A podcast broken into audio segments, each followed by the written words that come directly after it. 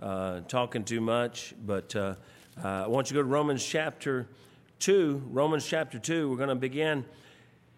Really going to kind of reread uh, a couple of verses. We're going to read it, uh, verses 5 and 6 we were over last time just to kind of to flow into verse 7. And let me turn this on. I doubt I'm going to walk around much tonight, but I'll do that anyway. And it's on. All right, Romans chapter 2, verses, verse 5. Uh, it says, But after thy hardness and impenitent heart, treasures up unto thyself wrath against the day of wrath and revelation of the righteous judgment of God, who will render to every man according to his works. And so, very important, God says he'll render to every man. That, and that means exactly what it says every man according, not his works, I'm sorry, according to his deeds. And so, uh, to them who by patient continuance and well doing seek for glory and honor and immortality, eternal life. But unto them that are contentious and do not obey the truth, but obey unrighteousness, indignation, and wrath, tribulation, and anguish upon every soul of man that doeth evil, of the Jew first, and also of the Gentile. But glory, honor, and peace to every man that worketh good, to the Jew first, and also to the Gentile. For there is no respect of persons with God. For as many as have sinned without law, so also perish without law. And as many as have sinned in the law shall be judged by the law. For not the hearers of the law are just before God, but the doers of the law shall be justified. For when the Gentiles which have not the law do by nature the things contained in the law, these having not the law are a law unto themselves which show the work of the law written in their hearts, their conscience also bearing witness, and their thoughts, the meanwhile, accusing or else excusing one another. In the day when God shall judge the secrets of men by Jesus Christ, according to my gospel. Uh, we're just going to jump right into it. Time's short, and, and I'm not going to keep you late because I ran things late. But uh, bottom line is, our righteous God will render, the scripture says, every, to every man according to his deeds. Uh, he'll render to every man, and we got to understand that. Verse 7 says, To, to them uh, who by patience, continuance, and well doing seek for glory and honor and immortality. And he says, they'll, they'll have eternal life. And and, uh, and I just call those the, the saved and seeking group. That's the saved and seeking group. Now we're going we're gonna talk about this whole passage in more detail, but, but then it says, verse 8, but unto them that are contentious, do not obey the truth, but obey unrighteousness, indignation, and, right, and wrath, uh, tribulation, and anguish upon every soul of man that doeth evil, of the Jew first and also the Gentile. Gentile. I call this the, the lost and lying group. And so you got a saved and seeking group, you got the lost and lying group. And, and, and, and again, we'll talk about that a little bit more. But, but then verse 10 it says, But glory and honor and peace to every man that worketh good, to the Jew first, and also to the Gentile. For there is no respect of persons with God. Over and over, he keeps saying to the Jew first and also to the Gentile. God's trying to say is nobody, nobody's exempt from what I'm saying here. He said this includes everybody. There are no special people. There's no exempt people. He said this applies to everybody. Now, at first reading, when you when you see this and you you just kind of first read through it or you you start into it, you, you it would seem to teach, kind of implying a kind of a salvation by works kind of thought process as you look at this. But please always remember anytime something seems to say something that contradicts all of the rest of Scripture, it must not be saying what you think it says. And so, but, so we must remember this, to study Scripture by comparing Scripture with Scripture and, and also by studying the entire context of the scripture. And, and honestly, when you get to a passage like this, you got to look at the context. You say, what's the context? To me, for this passage of scripture to be really fully understood, you got to understand the context of all of Romans that this was written in Romans and who he's writing to and what he's writing about. And so, uh, uh and I'm going to do my best to, to make some sense out of it, but probably the best explanation for this passage we just read is, is found in a couple of different passages. Uh, one in, in 2 Corinthians chapter 5, verse 17 and 18. If you, uh, I know I'm moving quickly, but if you want to look at it, 2 Corinthians chapter 5, verse 17 and 18, it says, Therefore, if any man be in Christ, he is a new creature. Old things are passed away. Behold, all things are become new. And all things are of God, who hath reconciled us to himself by Jesus Christ, and notice this, and hath given to us the ministry of reconciliation. So we God says when we come to Christ, we are a new creature. Now, look, if I'm a new creature, then I ought to be live, I probably should be living a little different than the old creature. And so that's really what God's headed toward here in this passage of Scripture that there is a new creature, and that new creature ought to have different desires and a different direction of heart. You know, when I, when I was at, uh, uh, at Memphis State you know, on November the 8th, 1975, uh, about, about 8 o'clock at night, 9 o'clock at night, I'm getting dressed to go out and party hardy. I'm getting dressed to go out in my stacked shoes and my flare pants.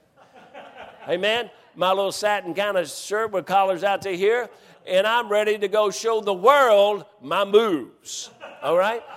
That's what I'm getting ready to go do. And I'm going out there because that's where I went every night. I'm going to go back out there. But November the 8th, 1975, about 10 o'clock at night, I trusted Christ. And can I tell you, I became a new creature. And, and now, this new creature, uh, there, there's a new creature because somebody came inside. I'm completely different I was inside. Now, outside, I didn't look completely different. Outside, I even tried to go step on out to the same place again. But something was different. The new creature didn't belong here. It was almost like, uh, hey, folks, last night I went out to my, about, about what was it, about 8.30 last night? I went out and I take my old prayer walk, and I was out prayer, and I walked down there to my little pond, and I always just leave the, the, the fishing rod just down there. So I, I said, Lord, hey, you know, it'd be just really nice catch something. I threw it out there. Joe Beth, you got the picture. I caught me, I, I think, what would he, how big was it, Dad? It's about 40 pounds, wasn't it? No. I caught me about a three pound bass out of that little pond.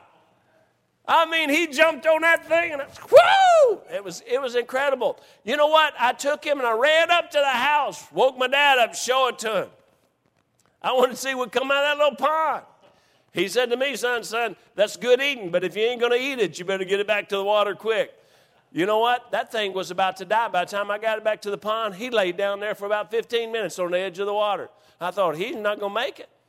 He's not going to make it, you know, because He's a creature that belongs in the water. Now, I was a creature that belonged in the water, and then something happened. And God said, "Now you gotta, you're going to live different. I, I, I, live different now. I'm not, I'm not in that mess anymore. And uh, just to let you know, he did live. He laid down there, and I thought, well, he to make it, so I'm to just jump down and throw him in the freezer, you know? Wait till my brother comes so he can fillet him real good. And I jumped back down there. When I did, he, he's laying on his side, and I jumped back down. And he went, he was gone. I mean, it was just, he was out of there. So, but now, probably the best explanation is this Second Corinthians. But now, eh, the new creature seeks a new life. Now, look at Ephesians chapter 2, verse 10. If you're turning, you know, turn, turn, turn, turn, turn. Um, Ephesians chapter 2, verse 10. For we are his workmanship created in Christ Jesus unto good works. That's what this passage here in Romans is talking about that, that the new creature ought to be doing new works, good works, which God hath ordained that we should walk in them. The new creature is, is Christ's workmanship.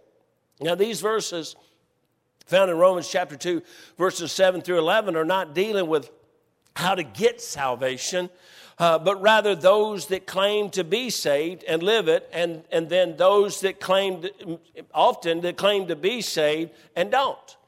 I think that's really what it's talking about. It, it, it, because remember, this passage we, we've been talking about, uh, we talked about last week, it's really talking about hypocrisy. It's talking about the hypocrite. And so it's talking about two, two groups of people the people that say, I'm saved, and their, as James would say, their works show, demonstrate to the world that they're saved.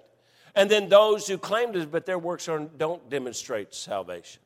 Uh, and now, are they really saved? Are they not saved? That, that I can't answer. I think some are, some aren't. But their, their work, their, their, their works, their life doesn't match up to what they claim to be.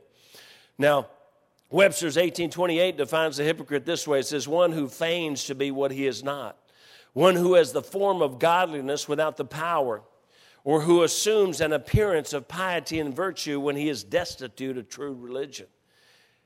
And the scripture, Job chapter 8, verse 13 says, and, and the hypocrite's hope shall perish. Now, verse 7, it says here in Romans, to them who by patience, continuance, and well doing seek for glory and honor, immortality, eternal life. The person with true salvation is created and ordained unto good works. Therefore, we should live accordingly. So we should be seeking to live a glorious life, a, a life of honor, a life uh, that, that's headed that looks like it's headed toward immortality with God, headed toward eternal life. These are saved and seeking and seeking to be separated kind of people. That's what I believe it is. I believe they're saved and they're seeking to be separated from the world and to truth. Then you have the hypocrite, or the one who claims salvation but does not have it, or the one who refuses to live according to that which he was ordained to live. His works bring the judgment and wrath of God. And when it says in verse 8, But unto them that are contentious and do not obey the truth, but obey unrighteousness, indignation, and wrath tribulation and anguish will come. Well, if you live, uh, if you claim to be a Christian, but you live in unrighteousness, in indignation, and in wrath, guess what's coming? Tribulation and anguish.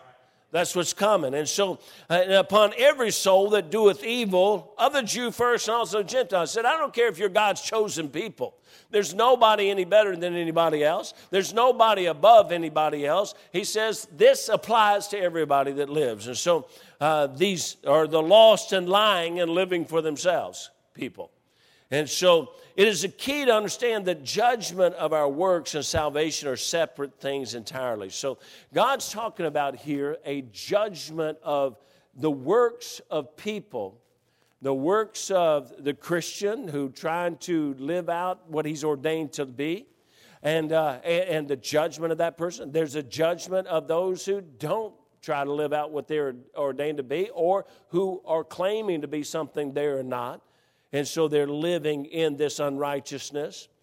And so a man on his way to heaven still has his works judged, not for salvation, but judged nonetheless. You, you, the scripture talks about gold, you know, our works are going to be gold, silver, precious stones, or wood, hay, and stubble.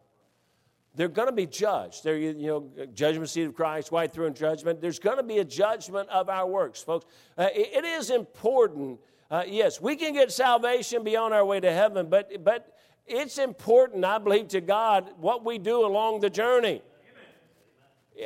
you know, it's not just a game for the kids to go out or go out Wednesday to see if we can, you know, to, to, to mark down another, you know, soul save. No, that's part of what God ordained us to do, what God left us here to do, to try to reach more people for Christ. A man on his way to heaven still has his works judged. Then we then we come to the wonderful truth where we spoke about already, but it says there's no respect of persons. It says there's no respect of persons. A wonderful verse and promise from our Father uh, is that no one is judged by their. Listen to this, and Miss Johnny May, we, where'd you go? Well, you're supposed to be sitting over here. What you doing over there? They kick you out of here.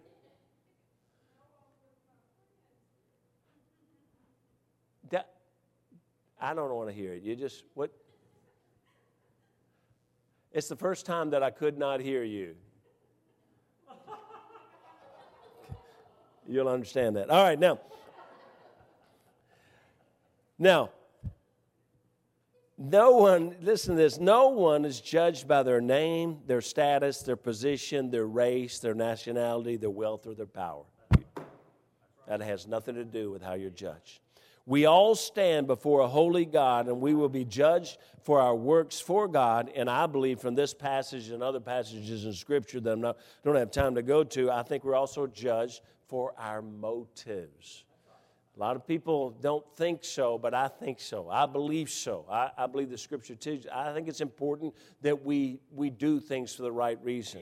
I think way too many people have performed something that they didn't really, they, they didn't have a heart to it. They were doing it for recognition. They were doing it for somebody to, you know, to, again, to put a star by their name. You know, when, I, when I was going to, to church way out there, Bethany Christian Church. You know, they they put the, you come to Sunday school and they put the little star up there by your name, and, and you know, and and no, thank you, Daddy. No more than I went to Sunday school. It was always a star, and over here a star, and over here a star, and everybody else had star, star, star, star, star, star, star. And you know what? They always felt. I always felt like they thought they were better than me.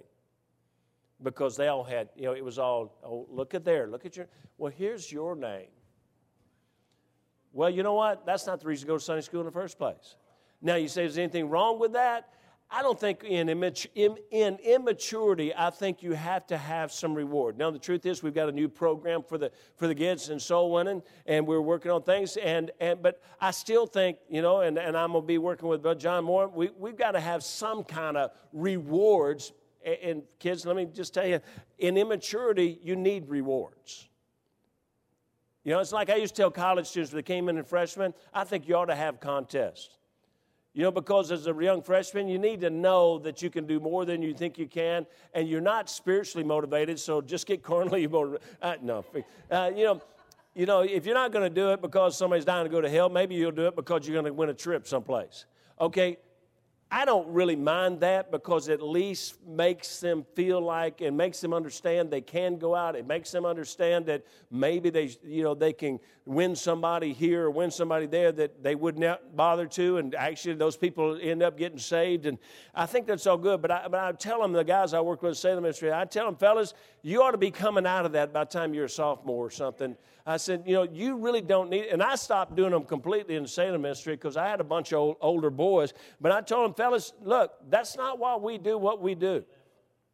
And I would tell them, when you leave out of here and go pastor church, go to the mission field, go start a church, nobody's going to be saying, hey, I'll give you a trip if you do this. Now, I'd work a lot harder, folks, if you just promised me a trip. If I, but they, I said, they're not going to do that. So you got to grow out of that. But I'm not opposed to having something you know, motivational when we're, when we're young. But we stand before God, and, and, and, I believe He will judge our, not just our works, but why, why did we do what we do? So we've got to grow into doing it for God, growing to do it for our love for God. Now, the next verse is verse 12, and it says, For as many as have sinned without law shall also perish without law, and as many as have sinned in the law shall be judged by the law.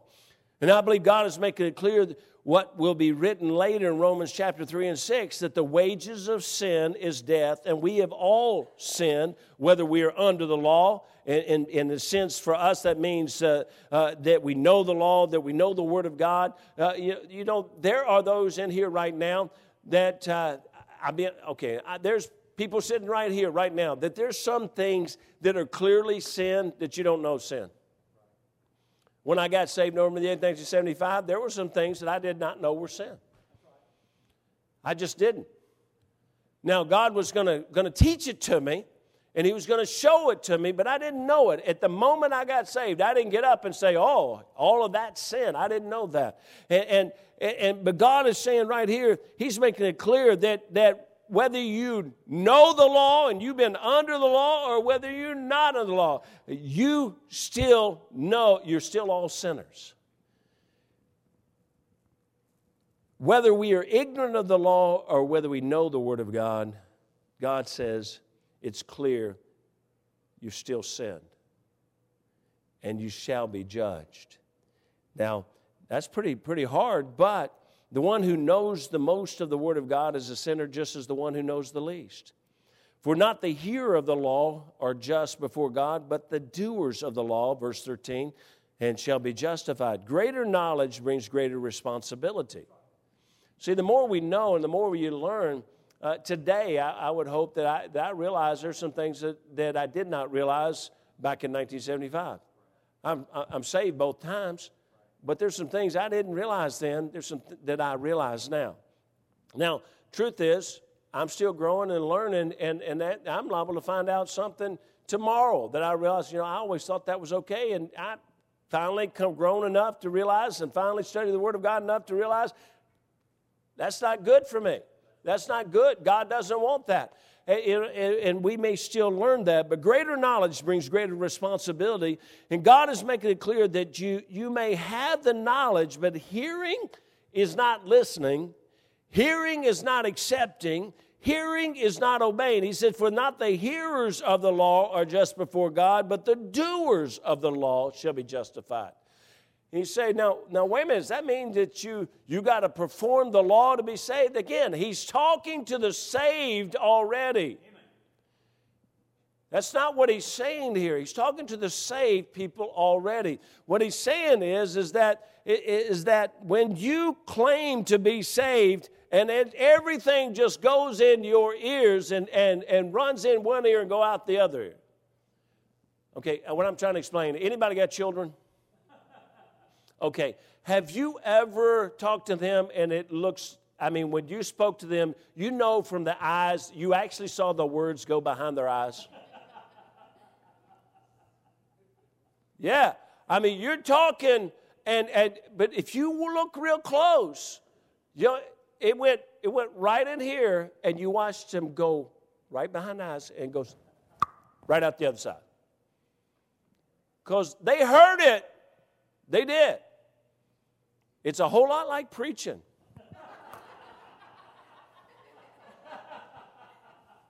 The microphone's loud enough. I know you hear me. But about 90% of it is going,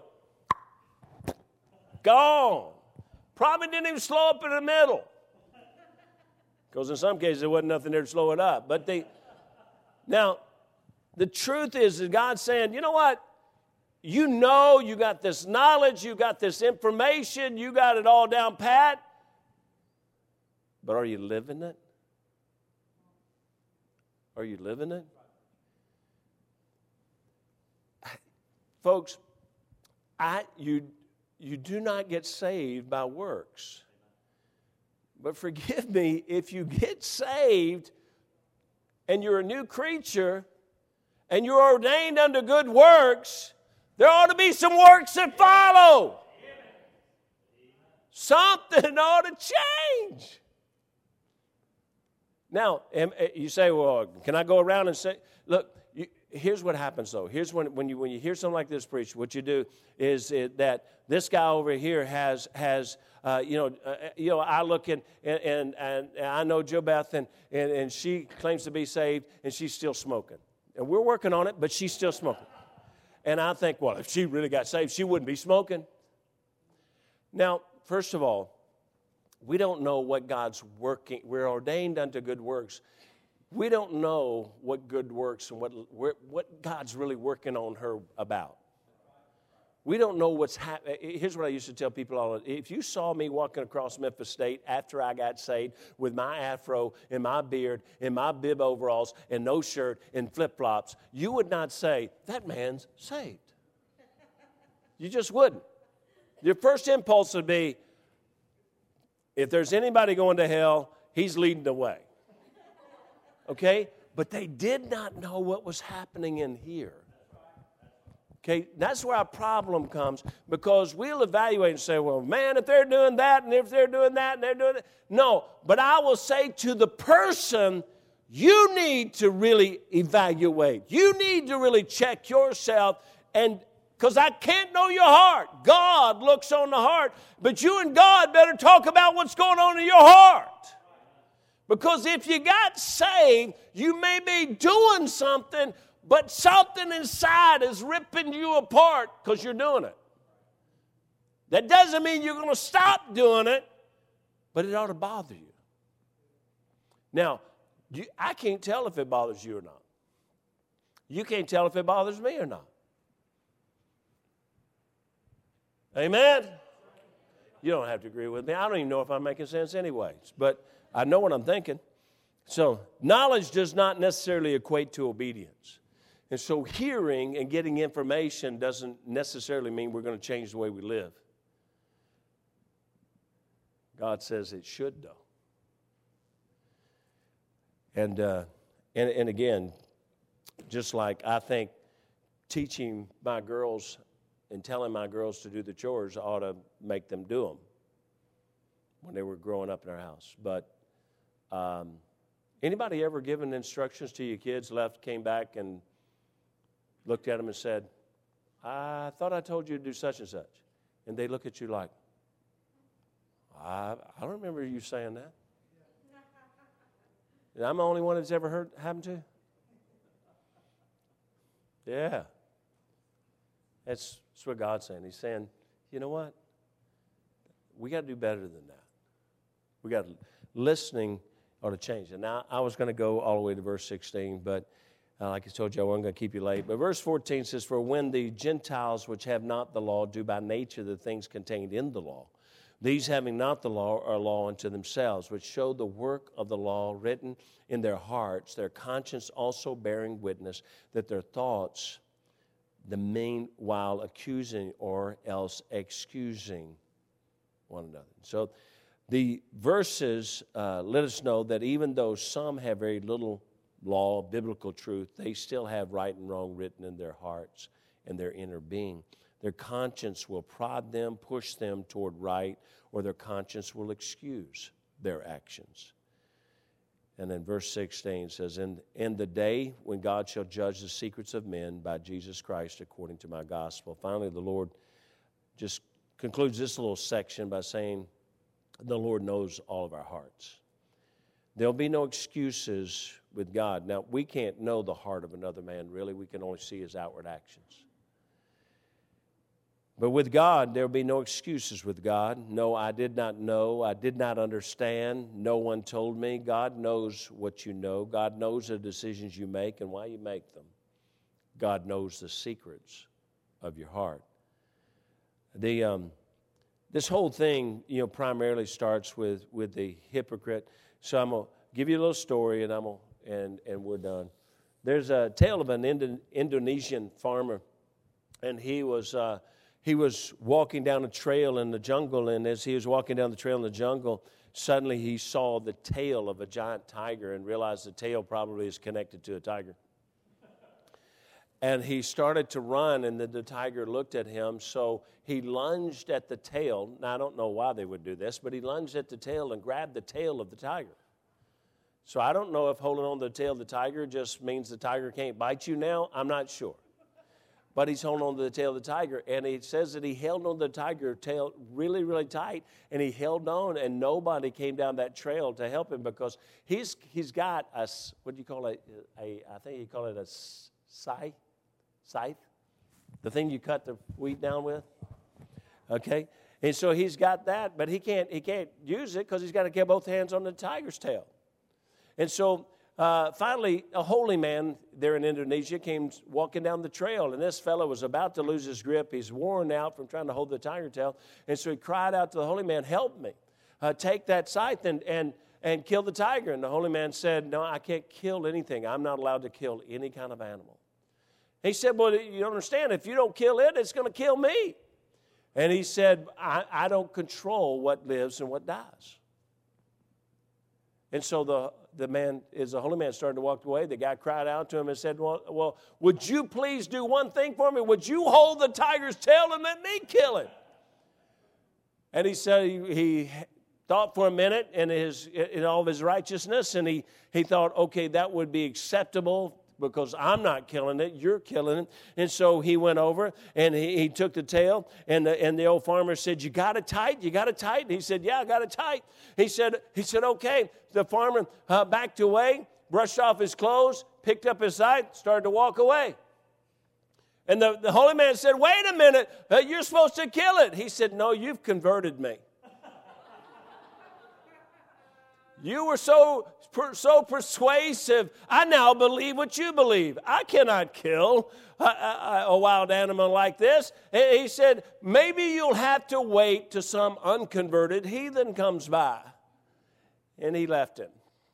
You know what? That's kind of what God says about hypocrisy. You know, eventually it's going to show. And eventually he's going to come forth. He's going to pay the price. And, and that's really what he's teaching about in here in, in this passage. It's not about salvation, it's about, I believe, primarily saved people, is what it's talking to. And so it's talking about the works and the judgment and the why we do what we do. And I hopefully made a little bit of sense. If it didn't, I'll just warn you. When you get up here behind this thing and you start to speak and you start to preach, you say things that, that you may walk up here and go, hey, you know, you said this. And I'll think, that's not what I meant. So if you think I meant something that was wrong, you didn't hear me right. So, anyway, all right. Uh, Brother Allen is going to oh, is going to pray for us, and